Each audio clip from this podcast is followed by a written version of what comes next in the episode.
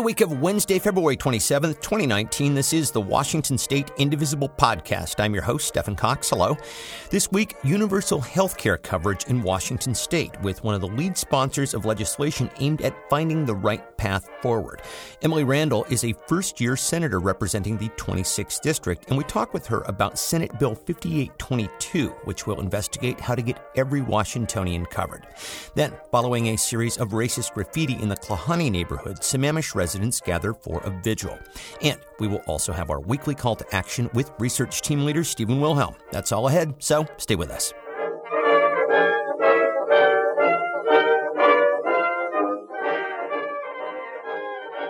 So, as most listeners know, we have talked a great deal about the possibility of Washington being the first state in the nation to implement universal health care. But even with expanded majorities in each chamber, there are still a number of details that are going to need to be worked out. And so, key Democrats in the state Senate are pushing for the passage of SB 5822, which would create a commission that would determine how best to proceed with the goal of universal coverage. And joining us to talk about this is one of the lead sponsors of the bill, Senator Emily Randall. Randall. Senator, welcome back to the show. Thanks so much for having me back, Stefan, and for ha- taking such a an interest in healthcare policy. You know, it takes all of us to move this forward. Well, yeah, it does take all of us. And before we get into exactly how uh, you're proposing to do that, I just want to say this is the first time that you have been back on the show uh, since the election, and uh, congratulations. Well, thank you so much. I'm thrilled every day to be here doing the people's work. Well, it's tremendously exciting. And I will just say, you know, you uh, have quickly become one of the public faces of a pretty prominent piece of legislation. And I'm wondering, a lot of people like to kind of ease in uh, when they are elected to the state Senate. Do you maybe feel like you've thrown yourself into the deep end here a little bit? Well, what other way is there? um, you know, if you're going to learn how to swim, yeah, exactly. Right, and and I was drawn to this work, um, to policy work, because of my family's own experiences with healthcare, right. because I spent my career for 10 years working to expand healthcare access to families all across the country who were facing barrier after barrier. And this is what has drawn me to Olympia. And so, why waste time um, when you have big issues facing you? You know, big issues that are facing all of our neighbors we this is the work that we need to do. Absolutely. And you know, you've talked about how some 400,000 Washingtonians are uninsured right now, and it's just it's alarming. So let's get into uh, what your bill would do. Um, so I know that while people are very excited about the prospect of universal health care, um, there are roadblocks, and the first of which was acknowledged by Representative Noel Frame in your Facebook Live event on Monday, in which she said that establishing state universal coverage would require Medicaid waivers from the federal government, and that's not politically possible right now. Uh, so, just so people fully understand, what is a Medicaid waiver? So the Medicaid waiver is a you know d- dispensation from um, the Center for Medicaid and Medicare Services to use our federal funding in a different way. Um, we get funding from um, the federal government for Medicaid and Medicare patients, and in order to do transformational policy change, we need to get approval. But in this current political climate with the federal government that we have, we don't have the possibility of getting those waivers to use that money in a different way. So, well, I'll ask you why not? Is is the federal government unwilling to grant the waivers for, due to partisan reasons? Why not? I think there are partisan reasons involved. Um, I would like to believe that extending healthcare to everyone in Washington state and to everyone across the country was not a partisan issue. You'd, yeah, you'd wish. We're seeing yeah. time and time again that the opposition to transformational healthcare policy does follow along party lines, and that our uh, colleagues on the other side of the aisle are often taking uh, the side of what I'd like to call the medical industrial complex. Mm-hmm. You know, that puts profit over people. And I'm actually not alone in this, and, and being of the mind that uh, health insurance doesn't really work very well when there's a profit motive, because if there's a profit motive, their main uh, obligation is to shareholders, and therefore they're going to be working to deny you coverage as opposed to making sure that you're properly covered. Right. And we need to make sure that our system of healthcare delivery is all about care it's all about um, people being able to receive the health care that they need when they need it and not risking putting themselves into bankruptcy. We know right now that healthcare and medical debt is the leading cost of bankruptcy, and we need to relieve the burden on the people of Washington. Yeah. Well, so let's talk about your bill then, which is called the Pathway to Universal Health Care. This is SB 5822. The companion bill in the House is 1877. And this would create a healthcare study work group. So just tell us briefly who are the people and the groups who would be represented in this work group? we want to bring everyone to the table. We've had actuarial studies in the past, and we've had some other exploration of you know what other states, other countries are doing. Um, this work group is all about getting both the buy-in politically and building the path forward so that when we do have the ability to get waivers from the federal government or when we do happen upon a bunch of money, right. figure out a better way forward, we're ready. And so this brings everyone into the table. It brings, first and foremost, um, consumers or patients, you know, folks who are buying healthcare coverage, who are receiving care. It brings providers. It brings um, employers with experience with small and large um, group coverage, you know, folks who buy large and small group insurance. Um, it does bring the plans to the table.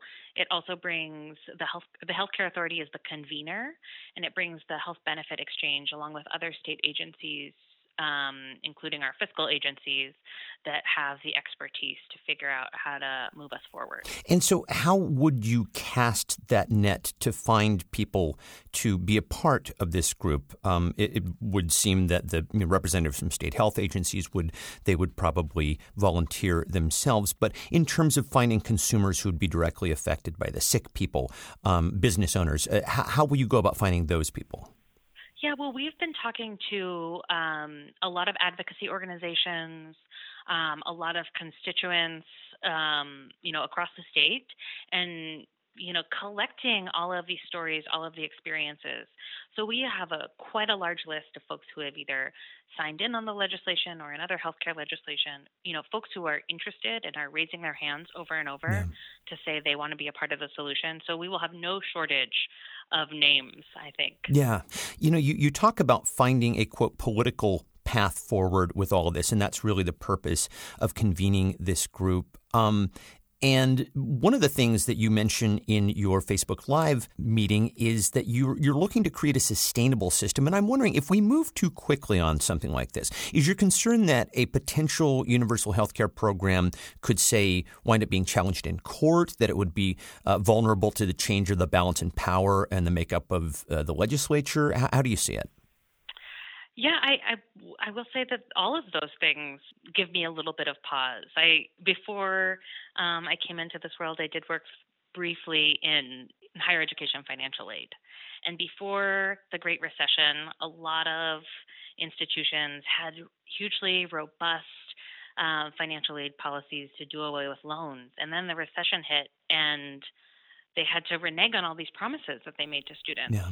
And so I live with that sort of reminder that we need to make sure that we're building a strong framework, a framework that um, can resist the swings in the market, a framework that will ensure that folks can count on the health care that they receive.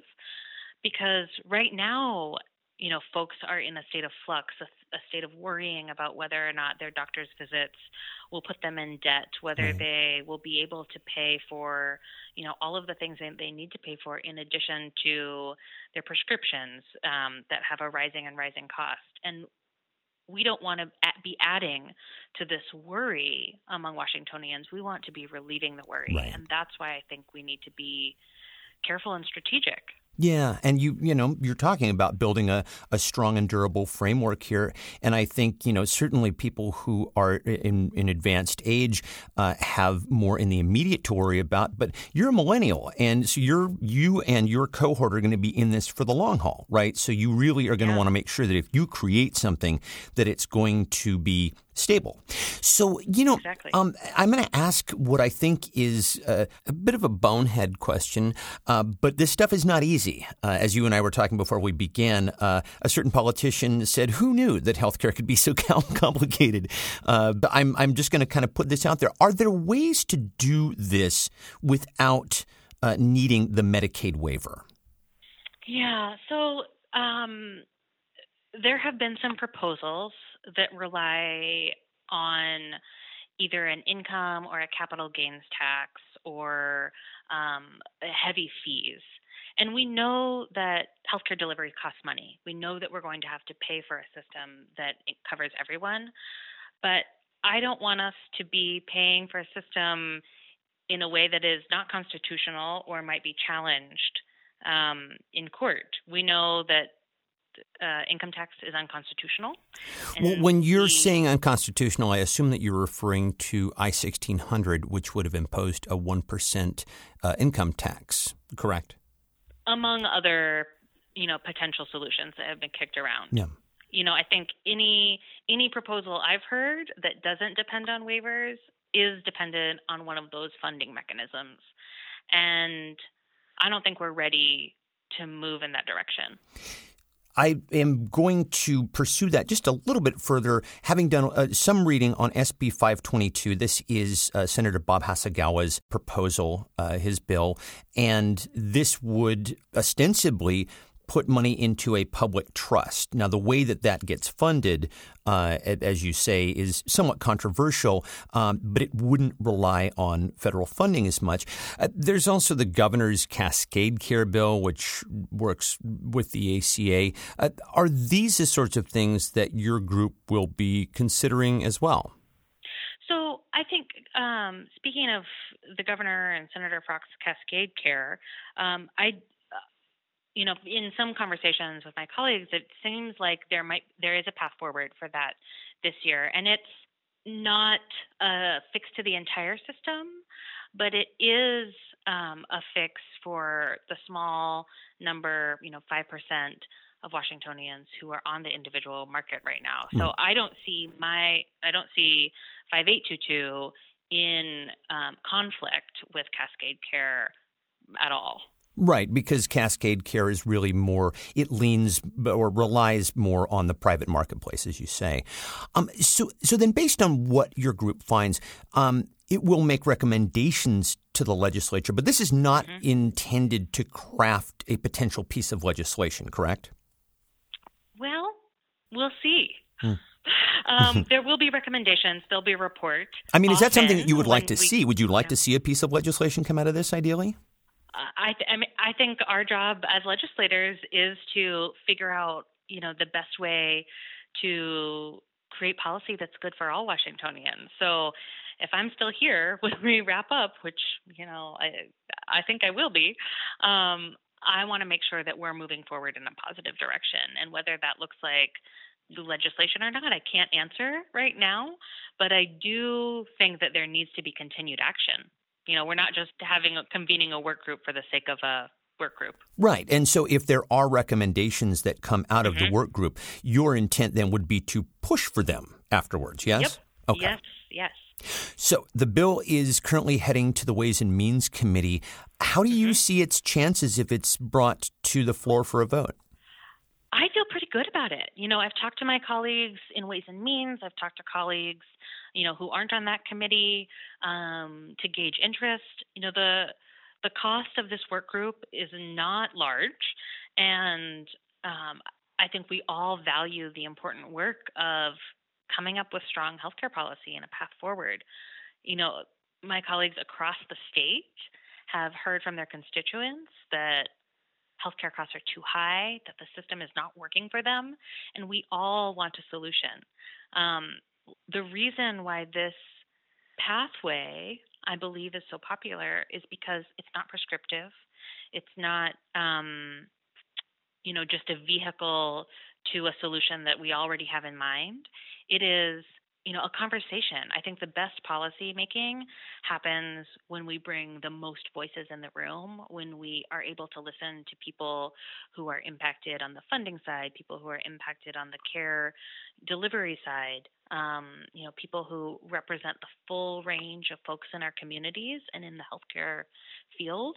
And so this feels like the best, um, most effective um, step forward to get us to a place where um, Washingtonians can feel safe and cared for. Yeah, and as you say, I mean, we're really all invested in this together. And uh, pursuant to that, I'm wondering the meetings themselves will they be uh, will the proceedings of those meetings be available to the public that's a good question i have to be honest, I have never attempted to watch uh, work group meetings in a committee that I am not a part of. So I would love to make them as accessible as possible. And I have talked to folks about the possibility of convening meetings in you know different regions of the state having conversations not only with the stakeholders involved but with constituents in different geographic areas where they face different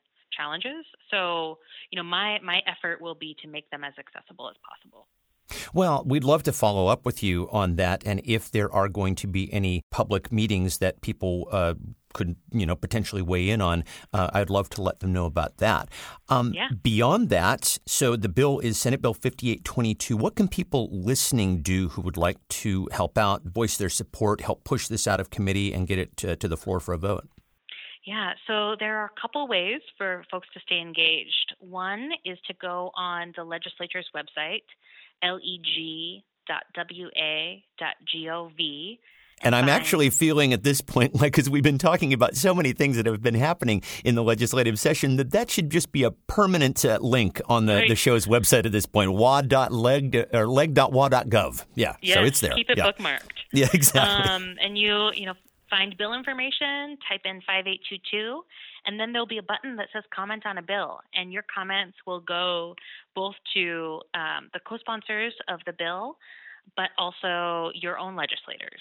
Another way, and I think equally as important, is to continue having conversations with your neighbors and you know your networks on social media.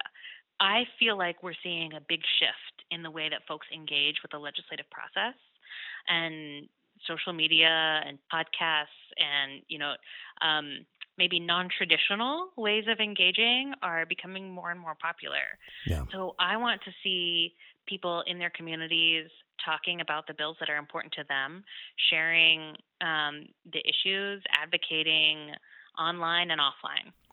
So, comments at leg.wa.gov, engage on social media, and just really be talking about uh, bills that, that matter to you. Uh, in particular, we're talking about 5822, and we've been speaking with Senator Emily Randall. It is such a pleasure to talk to you. Again, congratulations. It's just wonderful to know that you're, uh, you're there representing us. Thank you so much, Stefan. I'm gonna let it shine. On Sunday, Sammamish residents gathered in the Klahanie neighborhood for a vigil in response to repeated incidents of racist graffiti being spray painted on homes and on cars. The event was put together by Platopians for Peace and was led by Sammamish City Council member Pam Stewart, who said the intent was to call as much attention to the issue as possible. I do like the idea that we shine light on this. Uh, some people have discussed possibly, you know, not talking about it, not getting press on it, but I think we have to. I think we, we can't pretend like it's not happening, and we have to really talk about it and get it out here and make it clear that it is not okay. Because not taking a stand is condoning it, and that's not okay. Platopians for Peace founder Sarah Hawes Kimsey echoed another sentiment expressed by a number of speakers at the vigil that while the acts themselves are indefensible, some compassion may be in order. Is highly likely to be a youth, and unfortunately, they feel like they need to act out this way. So I'm worried that this is somebody who's a loner, who feels left out, who feels they're on the outskirts of something, and um, I think we need to come together as a community to look out for our youth and who may be the perpetrator who needs help. Sammamish Chief of Police Michelle Bennett said she and her department were working overtime to get to the bottom of the incidents and that she was heartened by what she saw at the vigil. That's really the silver lining is the community coming together as one. And regardless of what somebody writes or does, the community response is always going to be greater than one person whose ill thought out plans made it their way onto a wall. We also spoke with 5th District State Representative Lisa Callan, who talked about a bill currently in committee in the House that is aimed at identifying and responding to bias based criminal offenses.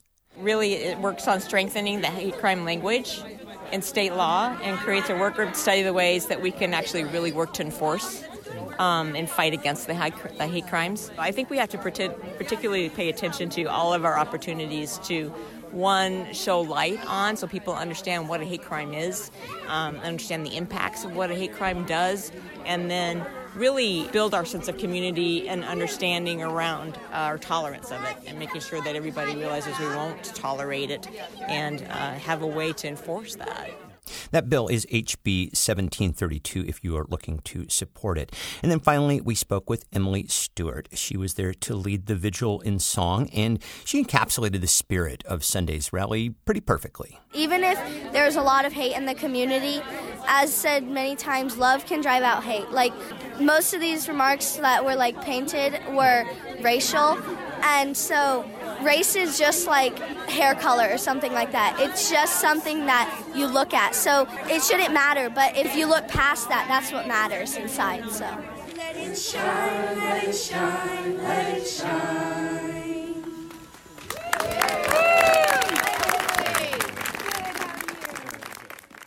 And next, we will check in with our friend Stephen Wilhelm. He is research team leader for Indivisible's Washington's 8th District, and we will get our calls to action. Hello, Stephen. Howdy, Stefan. How's it going? Good, man. Uh, so, you know, since we talked with State Senator Emily Randall about the state Senate Pathway to Universal Health Care bill, that is 5822, uh, let's talk about something else that we mentioned in this segment, which is the governor's Cascade Care Plan. This is Senate Bill 5526, uh, also House Bill 1523. And uh, as I noted, uh, it does work with the ACA exchange, and we are officially asking people to support it. Give us just a little bit more detail on how Cascade Care would work. You bet. So, as you were saying, this is um, going to enhance or improve um, an already uh, successful implementation of the Affordable Care Act here in Washington. So, we know that uh, ACA is covering uh, more than 800,000 Washingtonians.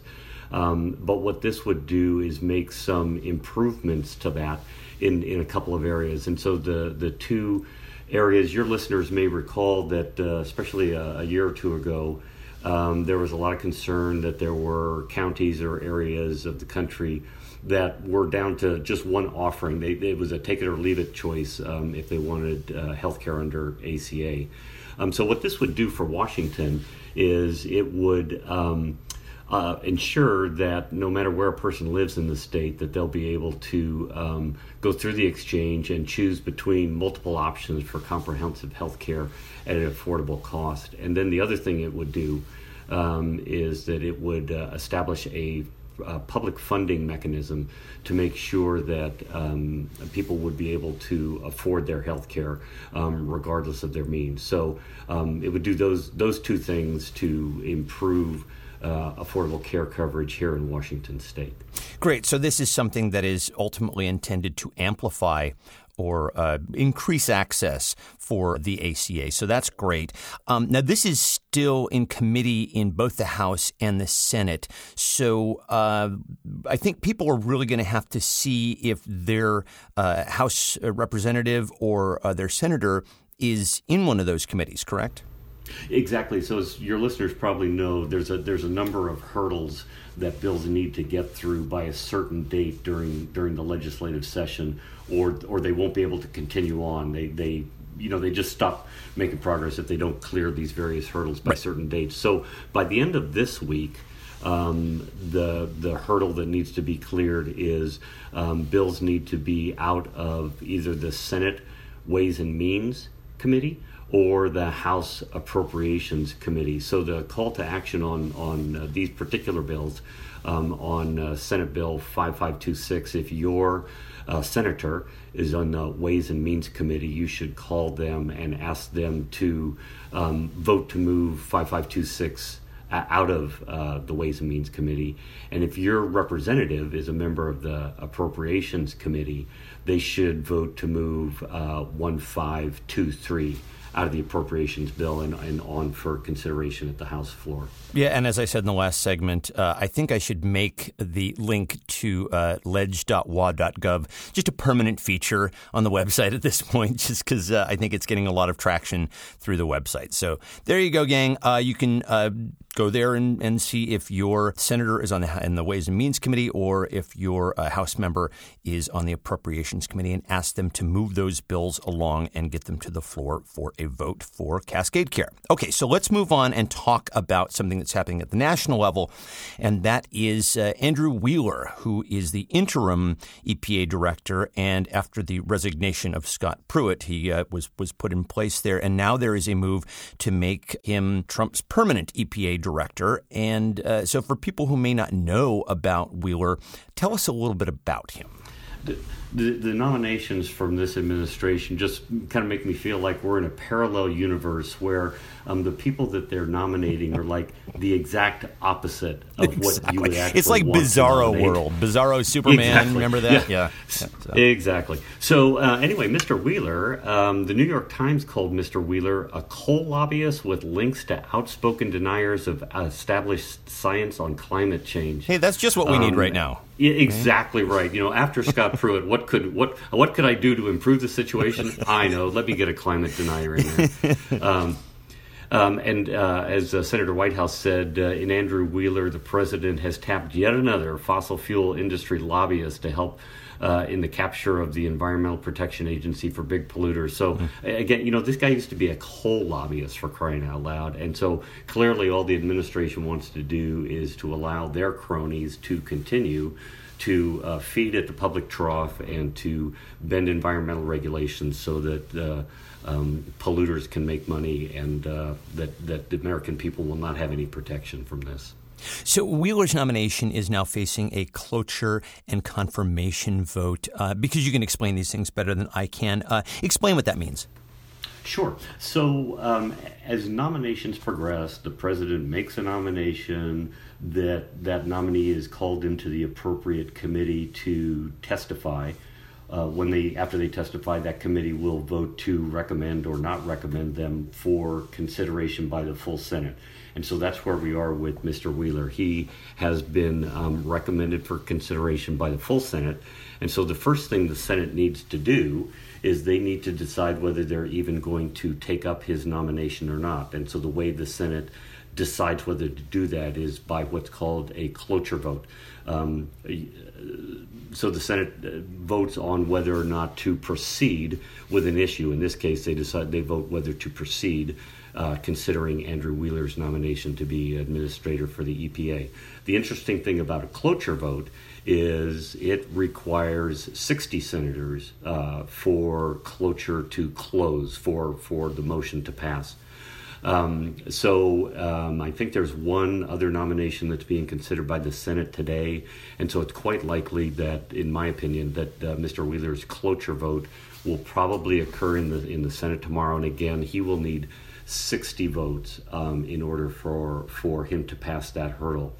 Um, once that um, cloture vote passes, um, then unfortunately, you know, in the past, nominations have required uh, more than 50 votes, but um, after both the Republicans and the uh, Democrats have decided to reduce that, um, a nomination now requires a cabinet nomination now requires only 50 votes yeah. to pass and i would expect that to take place you know within about 24 hours or so um, uh, of uh, de- depending on how much debate they allow on uh, Mr. Wheeler's nomination, um, the cloture vote may say we're going to have 30 hours of, of debate or something like that, and then we will proceed to a full floor vote. So, cloture vote probably tomorrow requires 60 votes. Once the Senate agrees that, yeah, we're going to consider Mr. Wheeler's nomination and we're going to debate for X amount of time, then a full vote of the Senate and only requires 50 senators to approve that, that nomination. Yeah, so it's for, a simple uh, simple majority there. And I should mention that Simple we're actually recording on Wednesday, February 27th. Um, given the makeup of the Senate, this definitely is looking like a long shot to prevent him. But what are we asking our Democratic senators to do here? Yeah, as always, um, uh, Democratic senators, please throw up every roadblock you can. Refuse to uh, uh, give consent. Certainly vote no to um, for the cloture vote and lobby your Republican colleagues, especially um, centrists like uh, Lisa Murkowski and Susan Collins and Cory Gardner, to also please uh, vote no on uh, cloture. Okay. And then uh, just one last item. We talked a couple weeks back about H.R. 8. That is the Bipartisan Background Checks Act, and that would require a background check on all firearm sales. And now, as an additional measure, there is House Bill 1112, which is the Enhanced Background Checks Act. This would operate in addition to or in conjunction with H.R. 8. And uh, I should mention H.R. 8 is not passed yet. But talk about 1112 and what it would do. Uh, absolutely. So, what HR uh, 112, 1112 specifically does is it allows adequate time for background checks to take place. Um, so, uh, the, the loophole that uh, HR 8 is trying to fill is that um, if you buy a weapon from an authorized gun dealer, you have to go through a background check. But if you go to a gun show, or the internet or you know some kind of a private gun sale um, no background check is required well even where a background check is required uh, from a from an authorized gun dealer um, the NRA and Republicans have um, reduced that requirement to the point where uh, the the background check must be done in three days, and if it's not done in three days, doesn't matter. Then the, the gun sale can go through. So there's a hard 72 hour time limit um, to accomplish those those uh, background checks, and, and and I can't remember which. Um, of our many recent uh, mass shootings, I think it may have been the one in Charleston, where the um, purchaser, the, the person who committed the crime, um, actually couldn't pass a background check, and um, but the, but it took longer than 72 hours to determine that. So that person got their gun anyway, even though if they'd had enough time to complete the background check, the gun seller would not have been allowed to to sell the weapon. So in this case, it increases the length of time, I believe, to 10 days, and it removes the um, restriction that if the the um, background check can't be accomplished in the required time period, that the gun sale can go forward anyway. So it, it essentially closes the loophole on um, people being able to run out the clock on a background check. And this is uh, basically a common sense gun safety measure that, uh, as we know by looking at polling, particularly when it comes to universal background checks, uh, a majority of Americans and even a majority of NRA members support this kind of thing. So, this is the sort of thing that, uh, if we had a Democratic Senate and a Democratic president, would sail through and is yet another indication of a messaging bill. This is the sort of thing that we don't expect to pass, but actually want to send a message with. So, we definitely want our Democratic House members to support it. So give them a call, and uh, you know who they are, and uh, you know what to do. So that'll do it for this week. Uh, Stephen, as always, thank you for all of your, your great work. Thank you for the clarification, and uh, we'll talk to you next time. My pleasure. Talk to you soon, Stefan. That's going to do it for this week's show. Hey, you guys, do me a quick favor if you don't mind and head over to iTunes and rate this show. I would so appreciate that. It really does help. And as always, for links to everything that we talk about here on this show, you can go to indivisiblepodcast.org. And I would love it if you would subscribe if you have not already. Also, please keep the emails coming. The email address for the show is indivisiblepodcast at gmail.com. And the Twitter handle, where you can catch me being oh so clever, is at Indivisible Pod. The Washington State Indivisible Podcast is a production of Get Creative Inc. Thank you again to my guest, Senator Emily Randall. Special thanks to Ken Folkley. And as always, my thanks to you guys for listening. We'll talk to you next time. Bye.